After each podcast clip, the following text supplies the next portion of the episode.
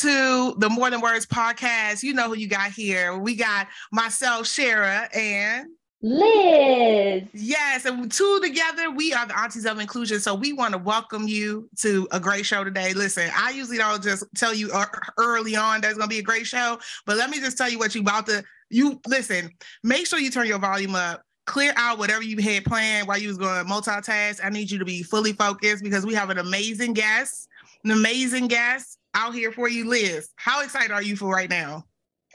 I can tell that you're very, very excited about this because you usually hold out on the excitement, and usually it's me that I'm like, oh my gosh, I'm fangirling. But I am definitely fangirling. I'm so excited. We'll go ahead and do just a brief little catch up and into our auntie moment so that we can get into our guest because this is an amazing guest.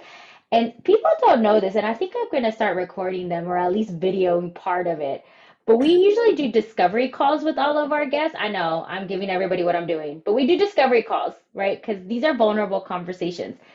And it oh and like it's always like, why are we recording? Right. This is amazing right. stuff. It's yes. so Y'all, ah. y'all don't know, but y'all about to get some of it. Cause I'm telling you right now, listen, I got a little hot flash going on because I'm so excited. Like my underarms is hot. Like they is hot a little bit because I'm ready. I'm so excited. Listen, before we get to that though, right? Okay, Liz, auntie moment, right? We got to catch people up. What has been going on? So for those y'all just don't know, Liz and I have been on a world trip, clearly. More meat around the world so I can see Liz. So I'm literally off the high of our UK strategy planning, friend catch up, me out making sure that my girl is good over there, living her best UK life. But I haven't had a chance to talk to Liz all week. So I'm like, Liz, what's been going on? I'm giving you the auntie mode. I'm putting the pressure on you right now. So I put the pressure on you last time. Now you're putting the pressure on me. I allegedly, because they don't know. Work. They allegedly mm-hmm. don't know. They don't know. They don't know okay. how you treat me. I treat you with love. Oh, mm-hmm, for the you. record. Look, you, that's for the record. That's for the record. Listen, call her out. Y'all know how she treat me, y'all. Go ahead.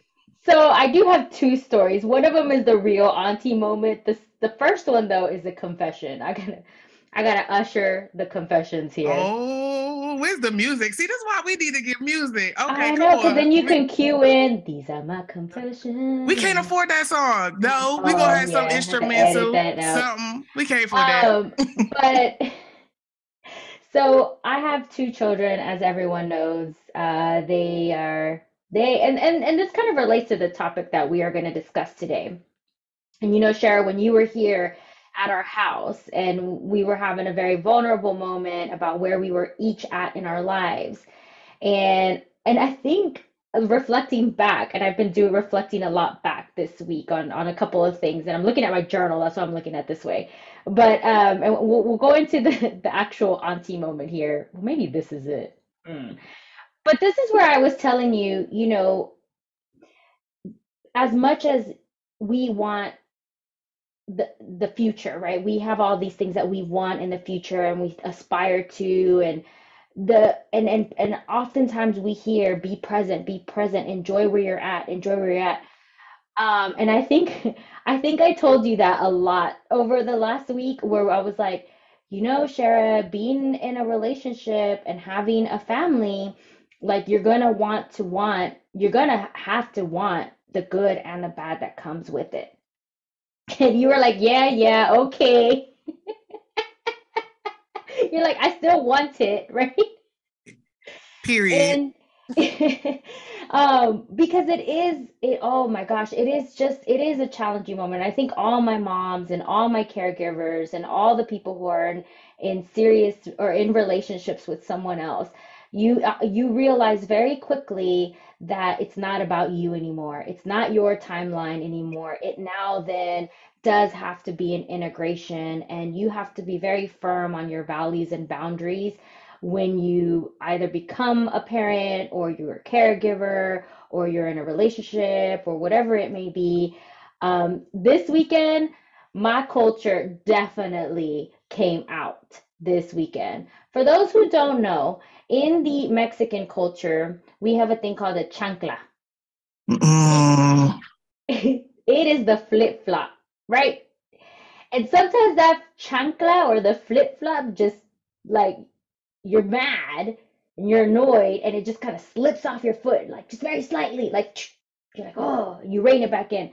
This time the chancla came out and it there was no violence. Don't worry, y'all. My kids are fine. Don't call child protective services on me. But it definitely slipped out a lot more than what I thought. I was like, I was just so angry. And then, you know, I had this break breakdown moment. I quickly I said, you know what? I need five minutes. I need five minutes. Please respect my time. I need five minutes. And they're crying. I'm crying. I go and I call my best friend at the time, right? You need to go and call your people right then and there.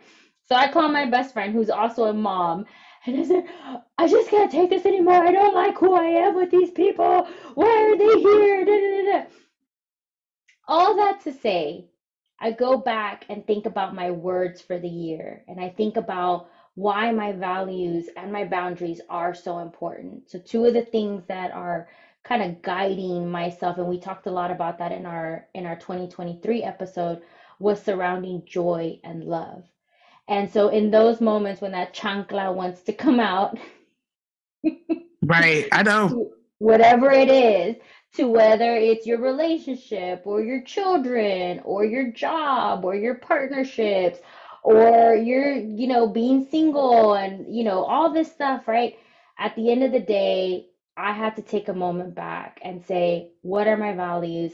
How am I applying them in this in this space? And trust me, that is hard as hell. I'm telling mm-hmm. you that right now. It is hard because in that very moment, you're like, I don't care about my values. I'm gonna chancla these okay. kids. Okay. In the heartbeat. It's first of all, Liz, look at you being all vulnerable today. Go on and tell your whole story. First of all, those of you don't know about that chancla, let me tell you right now. For those of you who may be a cultural difference, it could have been a spoon.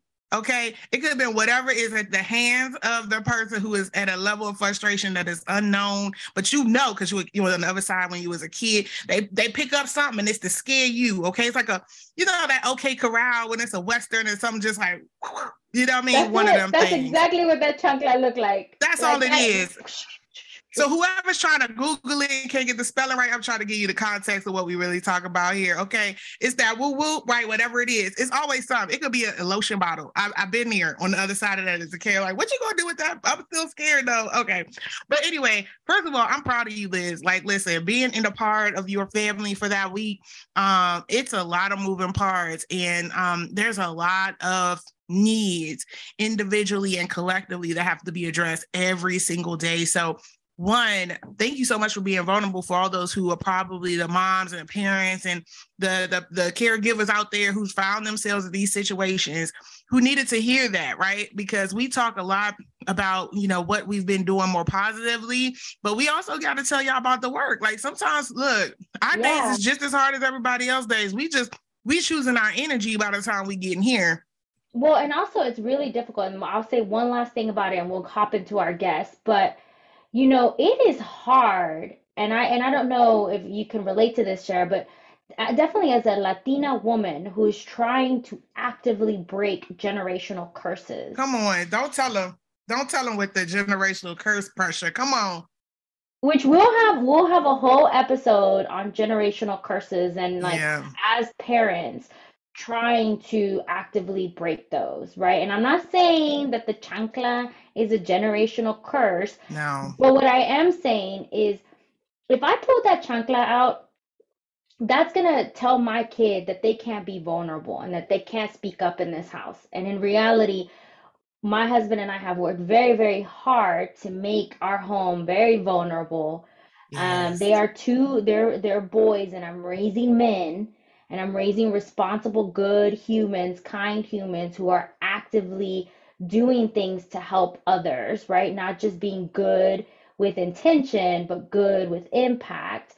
Um, and it is hard. It's hard because in that moment, that heat moment, it is hard to step back and reflect and say, okay, breaking generational curses, breaking generational curses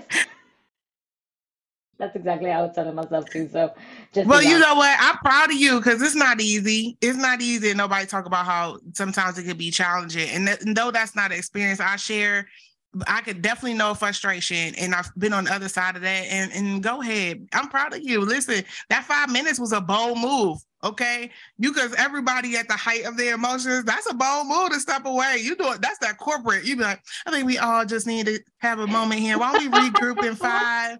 You know what I mean? I sure did do the corporate. I said, we all need to just take a moment. Oh, I know.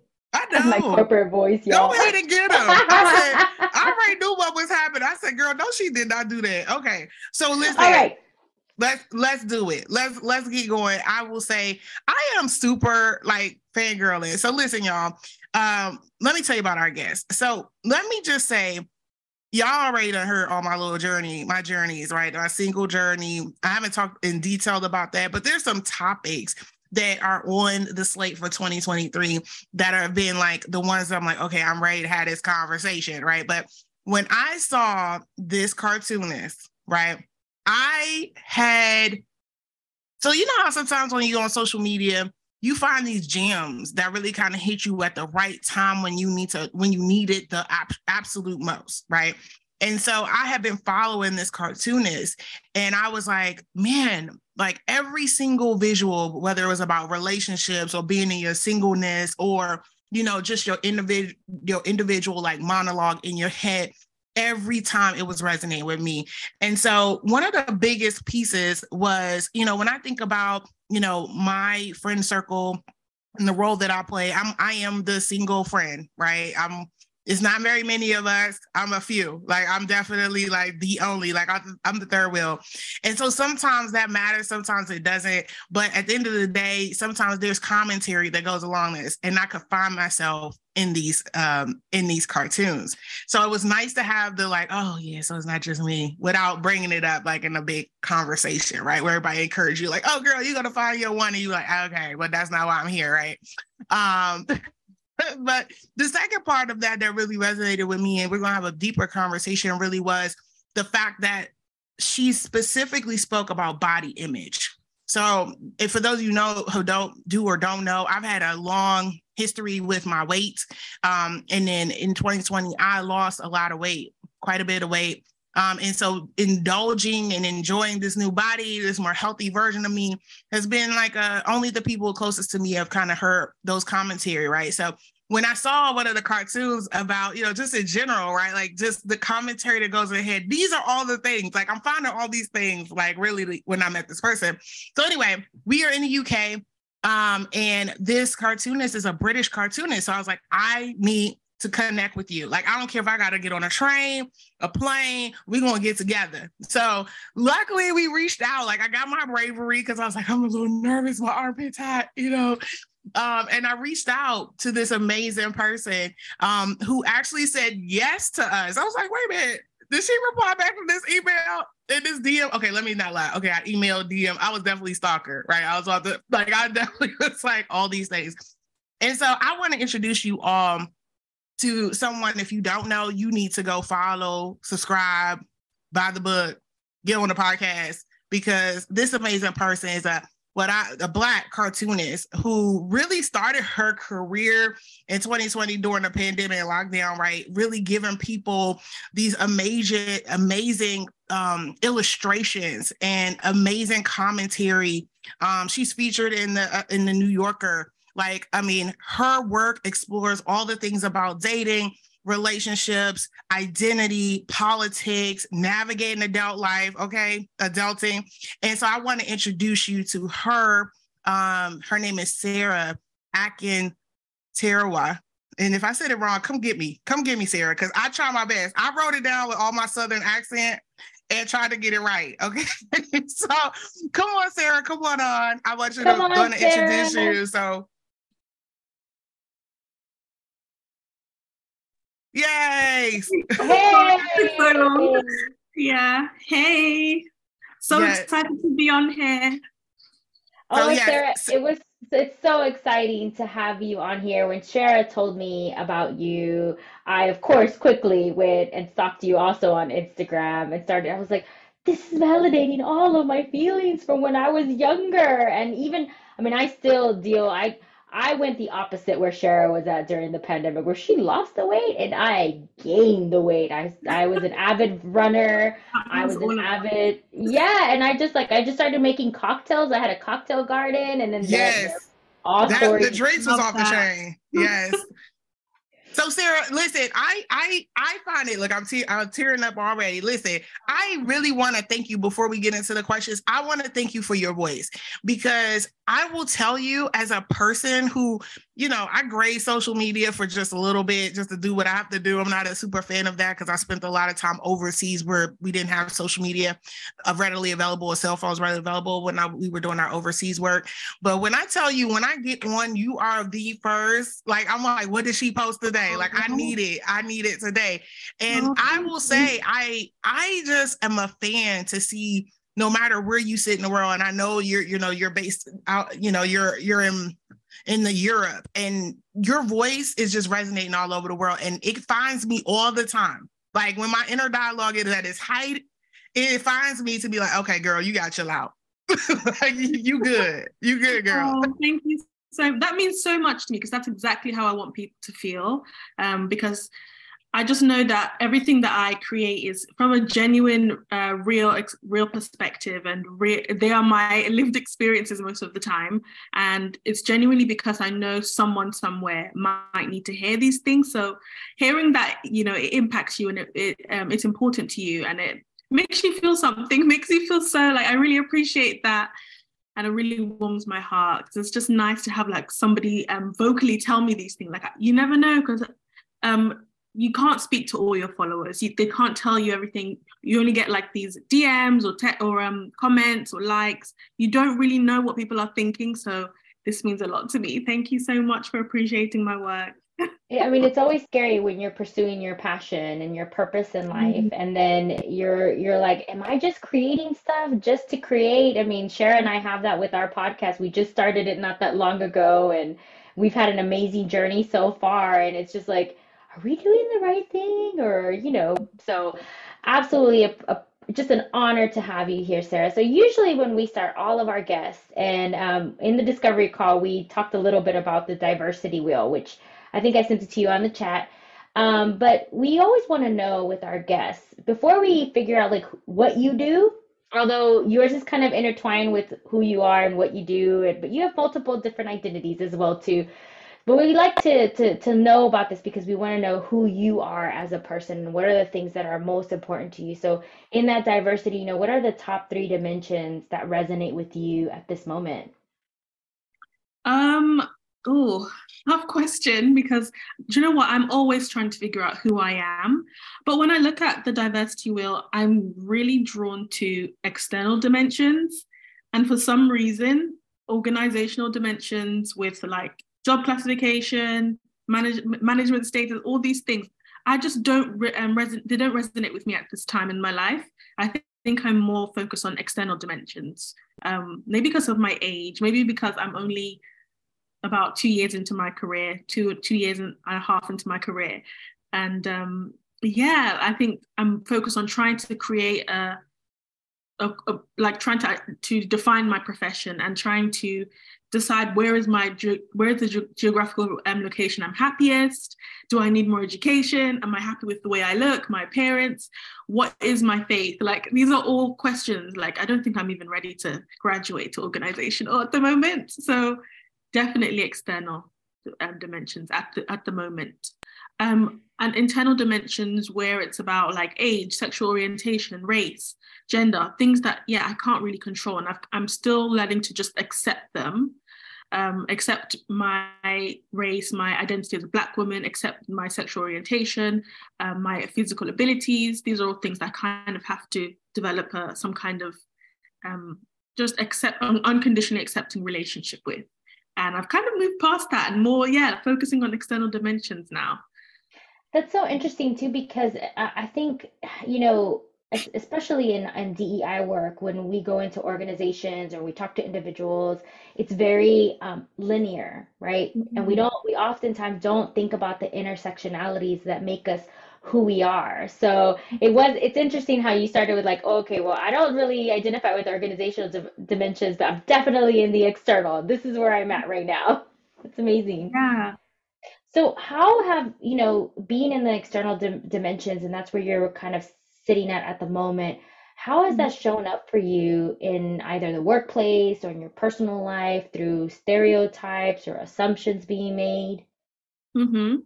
I think um, how it's shown up for me in my work, I think my work is very personal, um, which is quite challenging. Um, I feel being like having a, a, bit of a social media presence, which I know I don't have the most followers and I don't have the biggest audience, but I, my, a lot of my work is based on um, my life and things that I've experienced. I try to at times make it not autobiographical, um, but I do have to. I sometimes feel like I have to talk about what's going on with me, my my love life, my family life, my body image, all these kind of things. Um, so it all kind of intertwines sometimes, and I'm sort of monetizing my experiences and monetizing aspects of my life that you know a typical person wouldn't. Um, so it's really interesting because I think I'm having quite a unique experience when it comes to my career and my personal life. They're a little bit intertwined, but um, that kind of does, um, I think, making a living from creating cartoons about my own experiences makes me forces me to kind of look at what what my what who am I and what am I doing basically. Um like you know how is my love life going? You know i talk about it on my on my own podcast. I make cartoons about it. And who are my friends? I talk about these things too. And how do i feel about myself my self image my body image and again i have to i, I talk about it and sometimes i make money from it so yeah it is um it's unique. It's, I sometimes wonder, would I be this introspective if I was, I don't know, like a dentist or something? I don't know. yeah. So yeah, I'm having to think about who I am every day. And sometimes it's really exhausting. It's a journey. It really yeah. is. Yeah. I'm so glad you said that because they hear that from me all the time on this podcast because it's to, like the vulnerability of it all when they start to intersect with what your passion is and you're doing professionally and then who you mm-hmm. are. I mean, it is really challenging because you're evolving. Like the person I was, you know, when we started this podcast last June, into now has grown so much and the vulnerability of just keep revealing and unfolding different parts of you and you know people sometimes see you in the lens that they last saw you or the last year that they saw you and so you you have always have of, an opinion about it. They I always mean, have an serious, opinion seriously. Yeah. and want to know the journey like they want to they want to investigate like why you so what's going on here? Why you seem so different? Like what in all of that pieces you gotta it's hard enough to be vulnerable and put yourself out there and be very passionate about your purpose. But even though, to your point, you know, having these conversations for the whole world to hear is not easy. And also, your cartoons, like they're going all around the world. And I mean, they're really resonating with people. But I will say, you have this unique ability, Sarah, to capture the internal and external chatter around really hard topics like dating and relationships and being in the unknown status, situational mm-hmm. entanglements, you know. And then also you really get lead in with adulthood. Like you'd be like, okay, so we adulting, we got some mm-hmm. adulthood. But I love it selfishly that it's with the DNI lens, like a diversity lens. It it it resonates like oh this is from a black cartoonist or someone who has a perspective of blackness or people of color awareness of people of color. And i love that piece. I find myself laughing all the time. Like seriously like people just be like why are you laughing? Like yo this cartoon and they read it and they're like that's because you don't this not your experience. You know what i mean? Like this may not be your experience but i just want to understand like how important is it to illustrate and create you know this this dialogue visually um, with a diversity lens? Mm. Um, it's extremely important to me because growing up, I was a bookworm.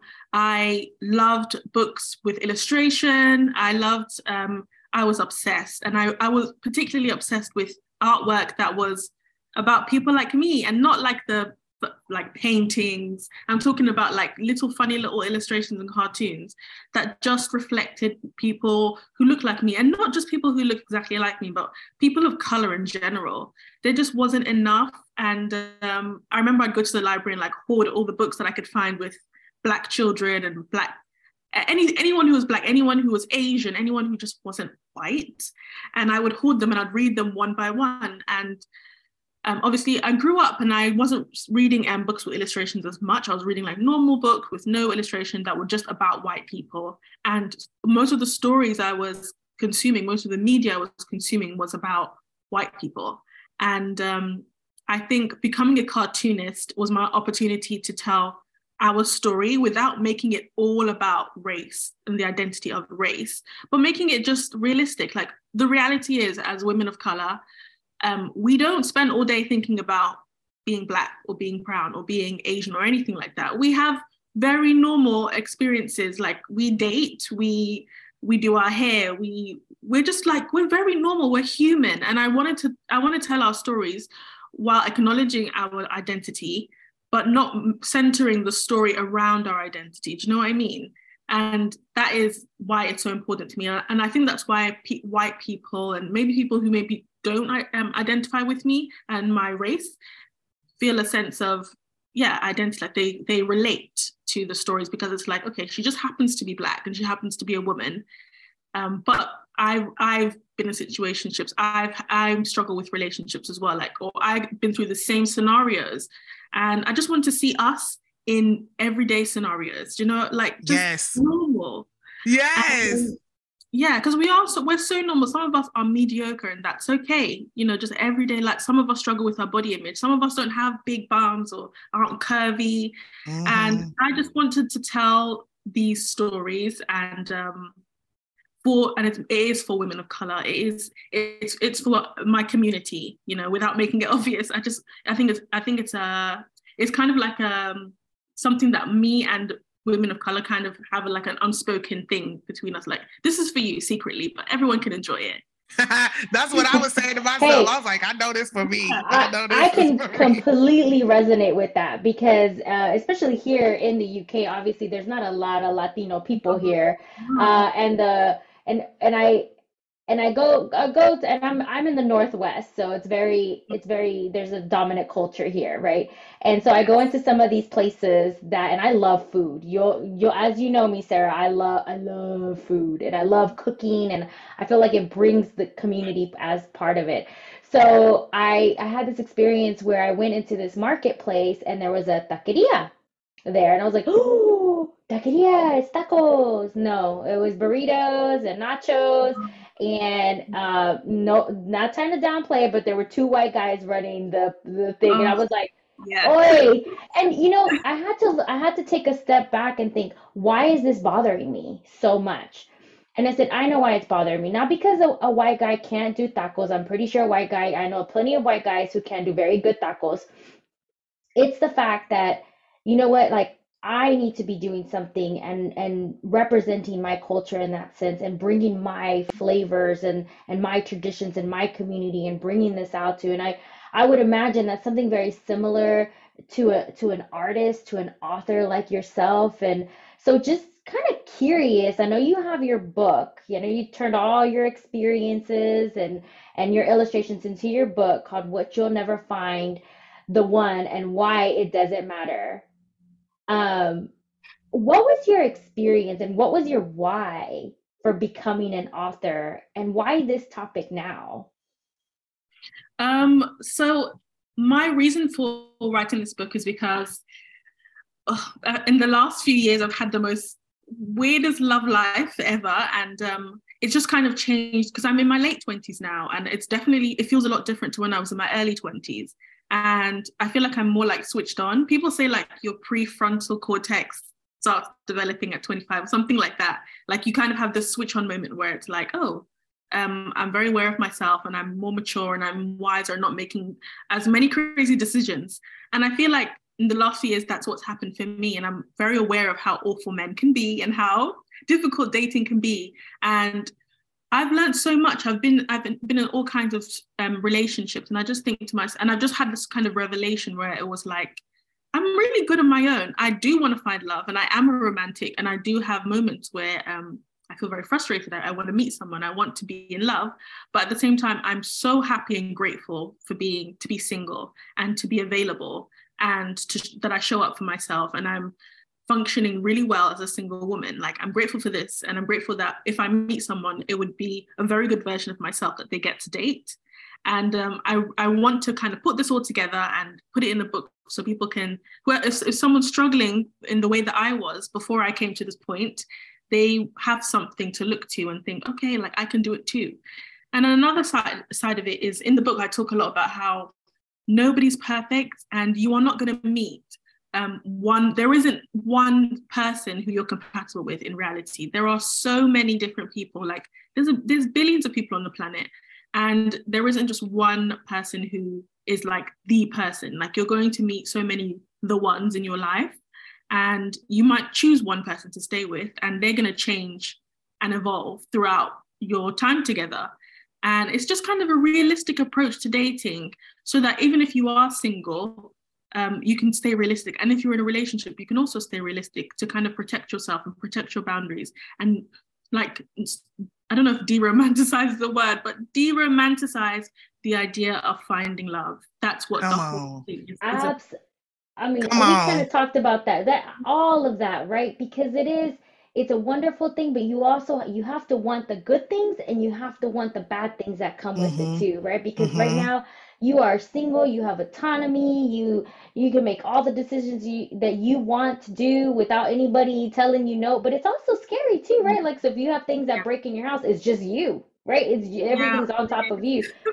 Yeah. And so, but you know, and and now it's like from my experience where I've been married now for 12 years, it's like mm-hmm. I can't make decisions on my, well, I can, I can, Mhm. but you know, I have to have someone, I have to take someone's in consideration. Now I have Right. three people to take Yeah. in consideration. Yeah, but I love this because we never talk about how much the eh, dating and having relationships or you know pseudo relationships where people you kind of grab some new things throughout those experiences that sometimes you take on that's important to you. Like I'll give you, I, I'll be honest with you, I never thought of dating and relationships in that way. Right? I'm a, I was taught that you just find your one. So breaking it up and meeting people and then they bring curiosity and interest and sometimes your red flags you're like that's never gonna happen again okay? But mm-hmm. they bring all those things and then all of a sudden you now got this new sense of things that are available to you when you date and experience life.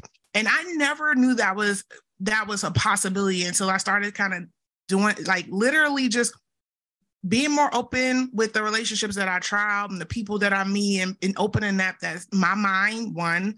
And then Mhm. two, enjoying those experiences because, you know, before, you know, I would be like, oh no, that person, that's not somebody I'm gonna spend my life with. But I'm not Yeah. spending my life with every single person. So let's just keep keep finding things that brings out the the good parts and the best parts of me as well as them and then if those things don't necessarily work at least i brought i still have those things that i've gained in those experiences so i'm loving that like i really that's the best part of like this space um but i will tell you that the autonomy versus you know that commitment sometimes we Mhm. playing that's why i love your cartoons because i'm like yeah i was thinking that like I Mhm. don't want to do that. I don't, I don't want to do that right now because I like to just get on a plane and go and see the world without somebody Yeah. with me. I don't need two tickets. I just want one ticket for me. But Yeah. Oh, absolutely.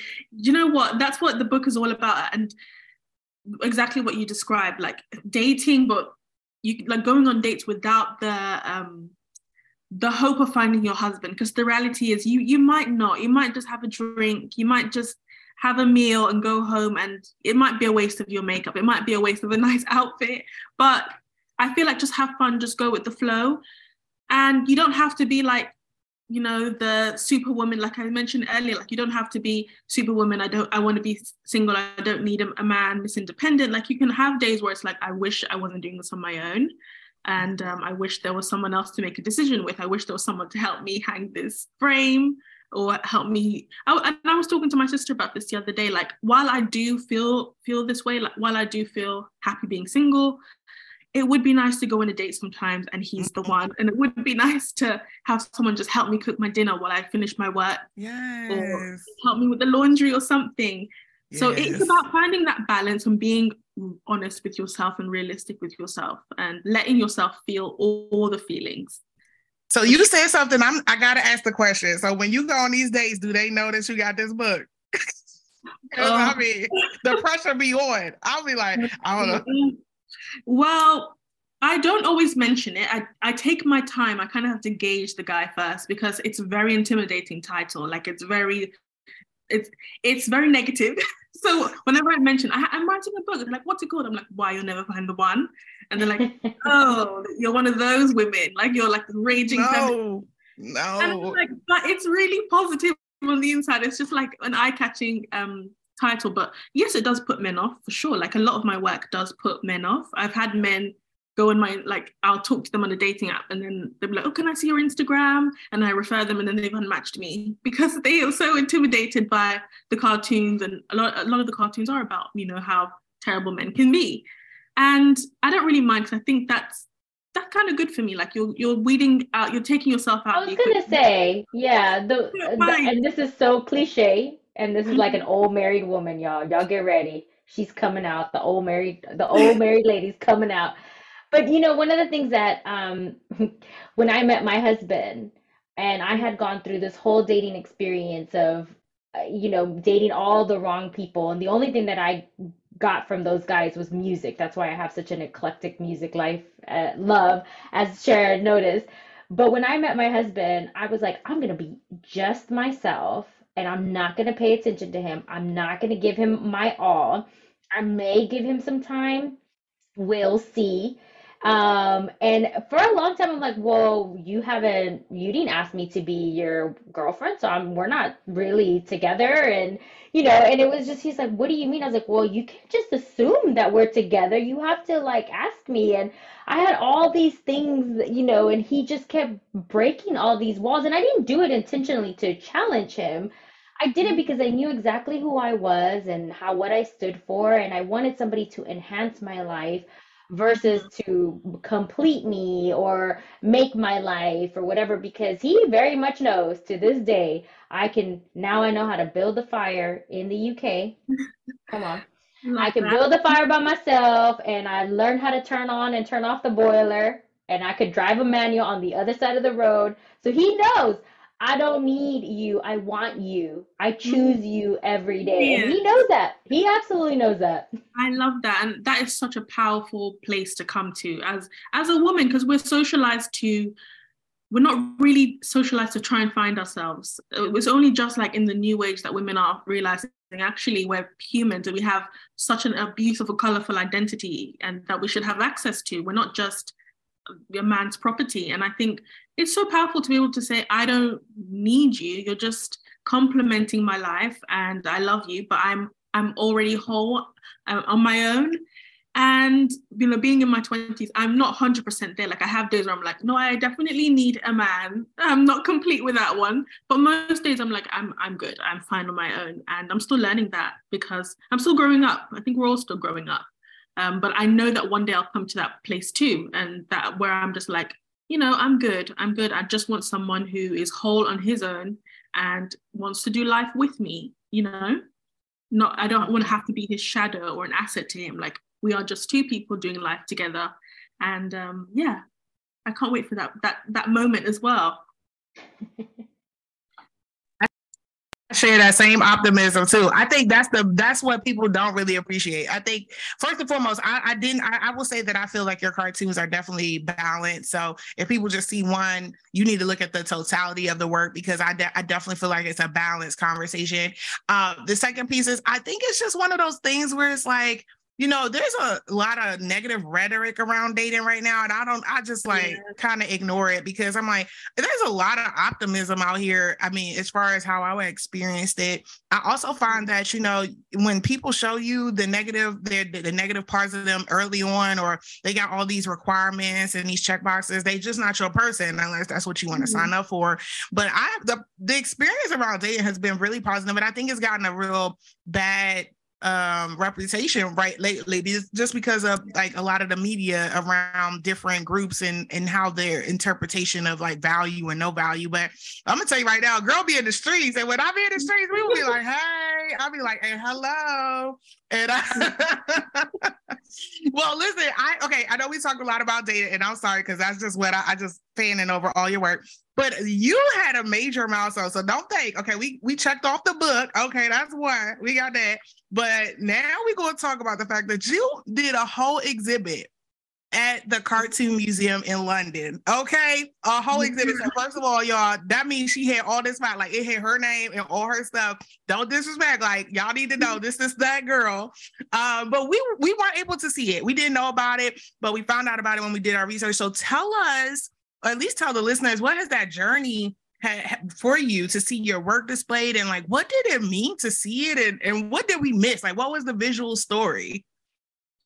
Um, so the car, so it was a. I, I was really lucky to get an opportunity to work with the Cartoon Museum, um, and it was basically the whole theme was exploring how uh, the w- women in cartooning and notable notable women in cartooning. So it was my work in response to a cartoonist, one of the I think the first woman cartoonist we know of in the UK called Mary Darly, and she was um, she basically went around London and like would see people and draw them like funny kind of characters she'd see like people wearing weird outfits or like poor people or rich people, people from abroad.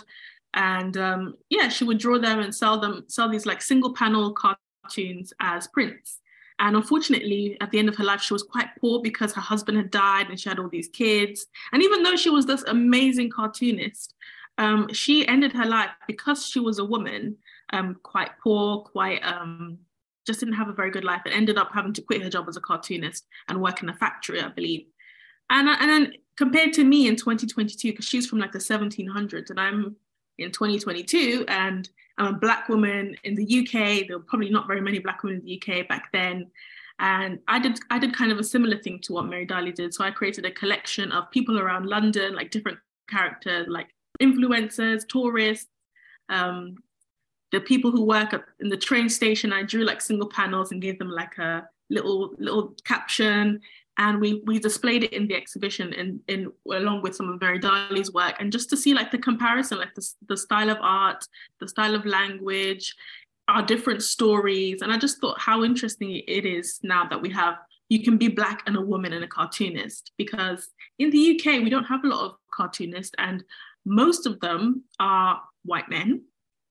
And there's like a handful of white women and then there's like i don't think i know of a single other black woman cartoonist in the uk and even even in the united states like there aren't very many either. So yeah i think it was it was such a privilege to have that exhibit. And i think it's uh, good it started a lot of conversations around um, women in cartooning and women of people of color in cartooning. So that was a lot of fun and such an opportunity honestly. I think that's so powerful to elevating voices. I mean, again, like we we put ourselves out there, we say our stories and we tell other people's stories.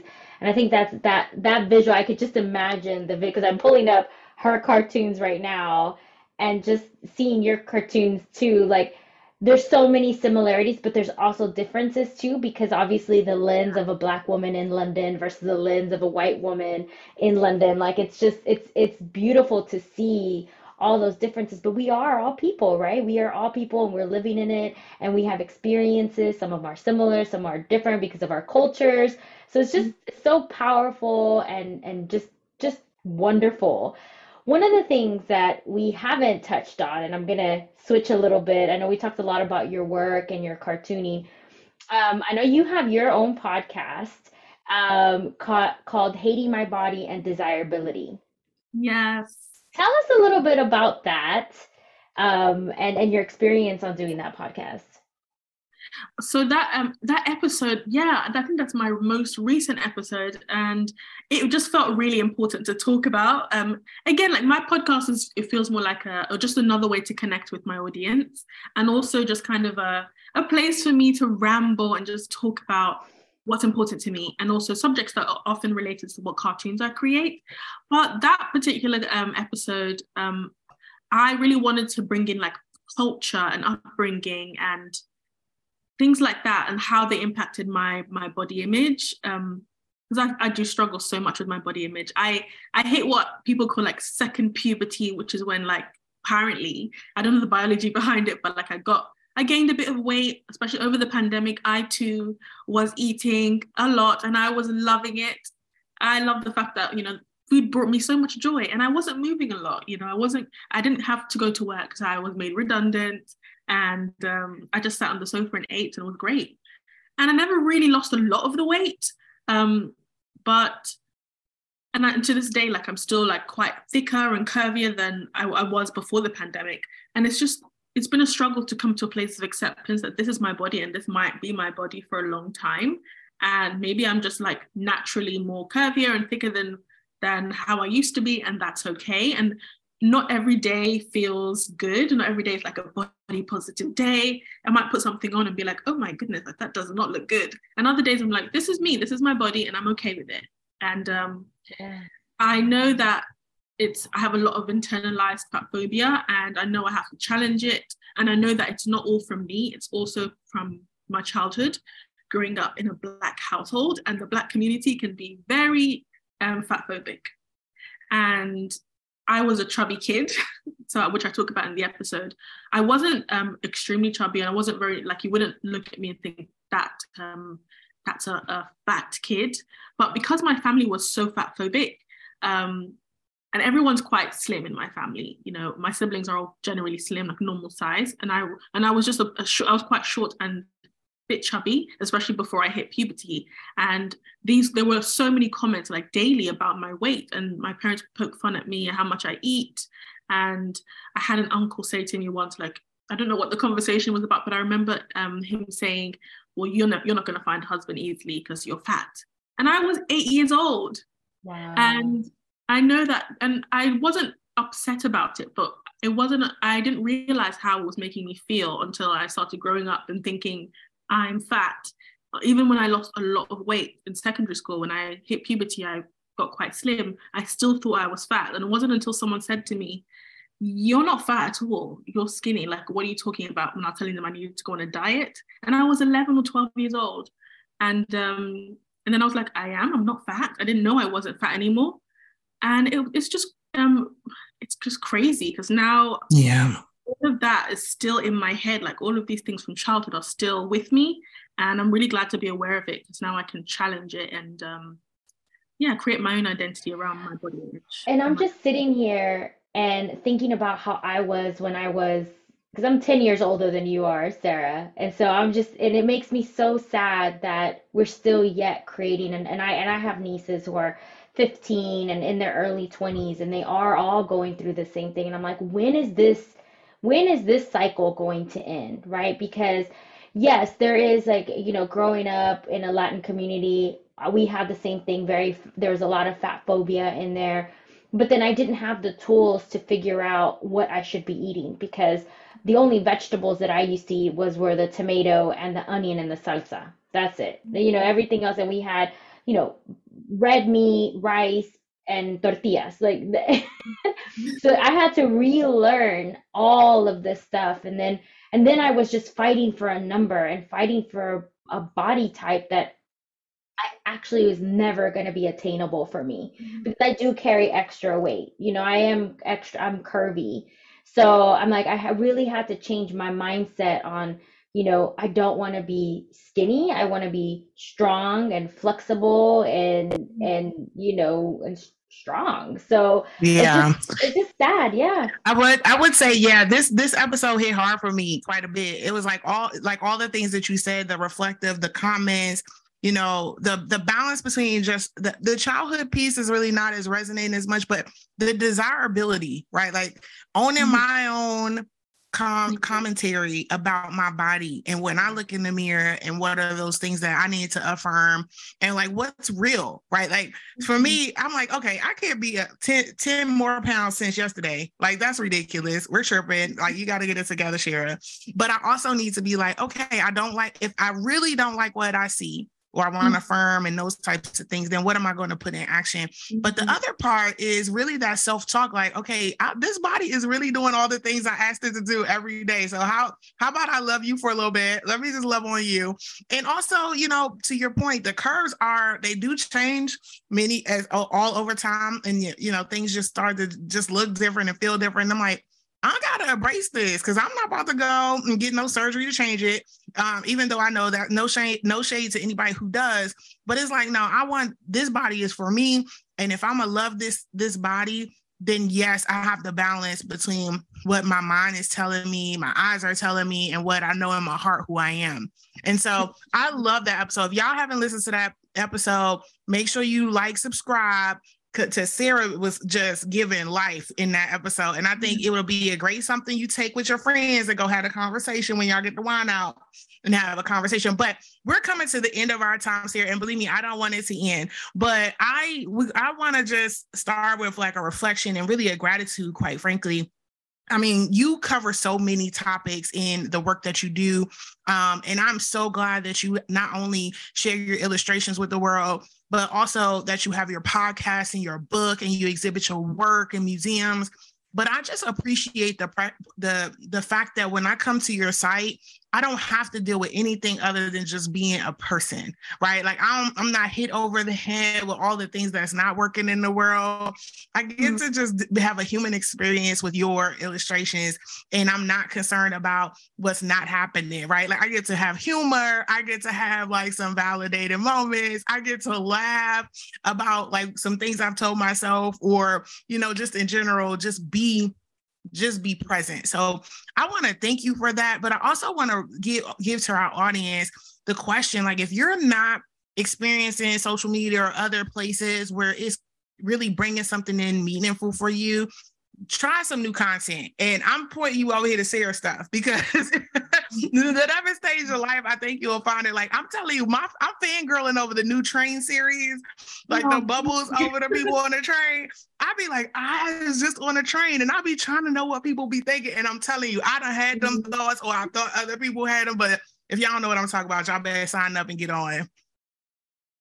Liz, Yes. So, well, you know, it's funny, Sharon, because I'm reading a, a book about a tr- train commuters, and then when I was looking at Sarah's Instagram, I'm like, is the same book? Like, what is this? Hmm. But Sarah, first of all, I just want to thank you so much for creating, being so courageous and brave for doing something like this, for seeing a need and saying, actually, there's not enough representation. There aren't people that look like me.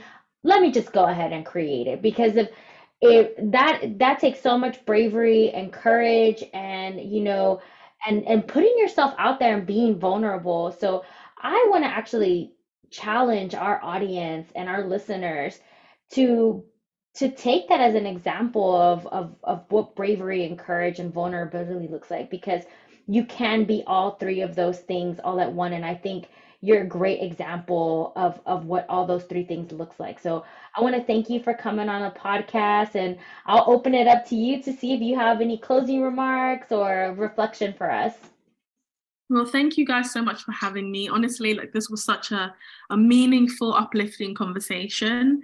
And um, I think, um, yeah, all I have to say is um, I hope that anybody who needs it um, took what they needed from the conversation, especially around body image, around showing being being yourself when it comes to dating, dating realistically, um, just showing up for yourself. And I really hope that, um, yeah, especially in terms of the diversity wheel, I really hope that anybody um, who's in the same position as me and just focusing on like your social status, your education, your parents, your body image, and things like that. Um, I really wish you strength and resilience as you navigate this really interesting, complex, beautiful journey that is life and identity. And yeah, I really appreciate talking to you guys today. And I'm really excited for this episode to come out.